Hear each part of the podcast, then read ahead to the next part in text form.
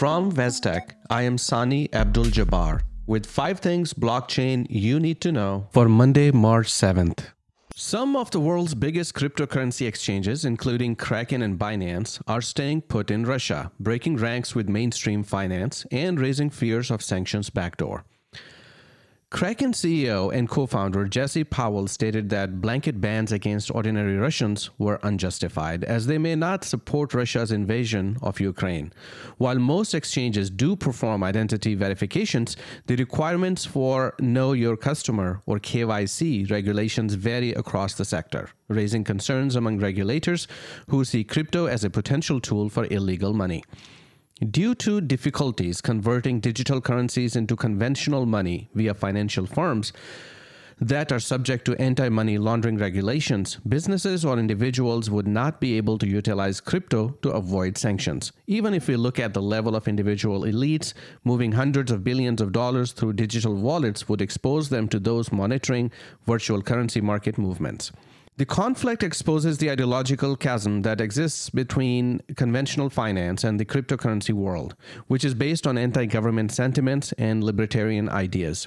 The crypto exchanges argued that curtailing access to payments free of government control goes against the spirit of cryptocurrency, which is to provide unrestricted access to money. The New York Stock Exchange has its eyes set on new opportunities in the lucrative NFT trade craze, according to a recent filing with US Patent and Trademark Office. This move would pit the centuries old corporation against crypto unicorns like OpenSea and other prominent NFT marketplaces.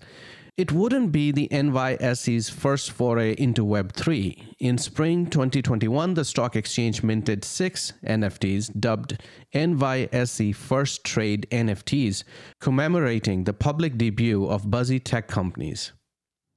Then the tokens were not sold out, but gifted to the companies. NYSE is not alone. According to federal statistics, there were 2,023 new NFT related trademark filings since last year, perhaps the most evident proof of a collective corporate fear of missing out.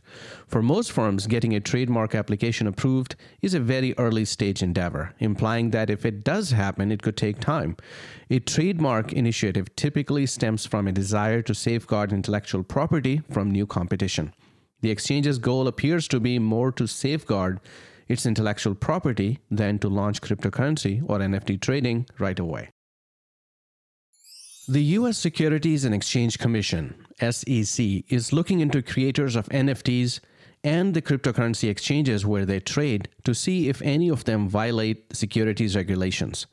The inquiry emphasizes on whether specific non fungible tokens are used for fundraising, much like traditional equities. The attorneys in the SEC's Enforcement Division have issued subpoenas demanding information about the token offerings. Although information requests from the regulators don't always lead to enforcement actions. A key legal question remains whether digital assets, including NFTs, are securities and therefore subject to the same rules as stocks. While the SEC has said that many tokens fall under its purview, some crypto enthusiasts argue regulations meant to police the equity markets shouldn't also apply to virtual currencies. Given the breadth of the NFT market, some elements of it may be subject to SEC authority. People must consider the potential areas where NFTs may run into securities regulation. The DeFi industry is worth over 200 billion US dollars and rapidly growing. While the growth of DeFi is inevitable, it suffers from a lack of an incentive to long-term liquidity providers as well as insecurities with cyber attacks and digital assets thefts. A new trend financial NFTs are tokens that, when used in a DeFi protocol, can implement complex functionalities such as dividends and fractionalized ownership. When tokenized as a NFT, loans can be traded on an NFT marketplace. Tokenized loans provide more flexibility to borrowers and possible future proof products. The possibility of earning returns by providing liquidity and retaining their original positions even after fresh investors enter the market is one of the appealing features of financial NFTs in DeFi protocols. Tokenizing financial products allow for their easy movement within the DeFi ecosystem and can also become the key to interoperability in the industry. This emerging trend may prove to be a more viable solution for the DeFi industry.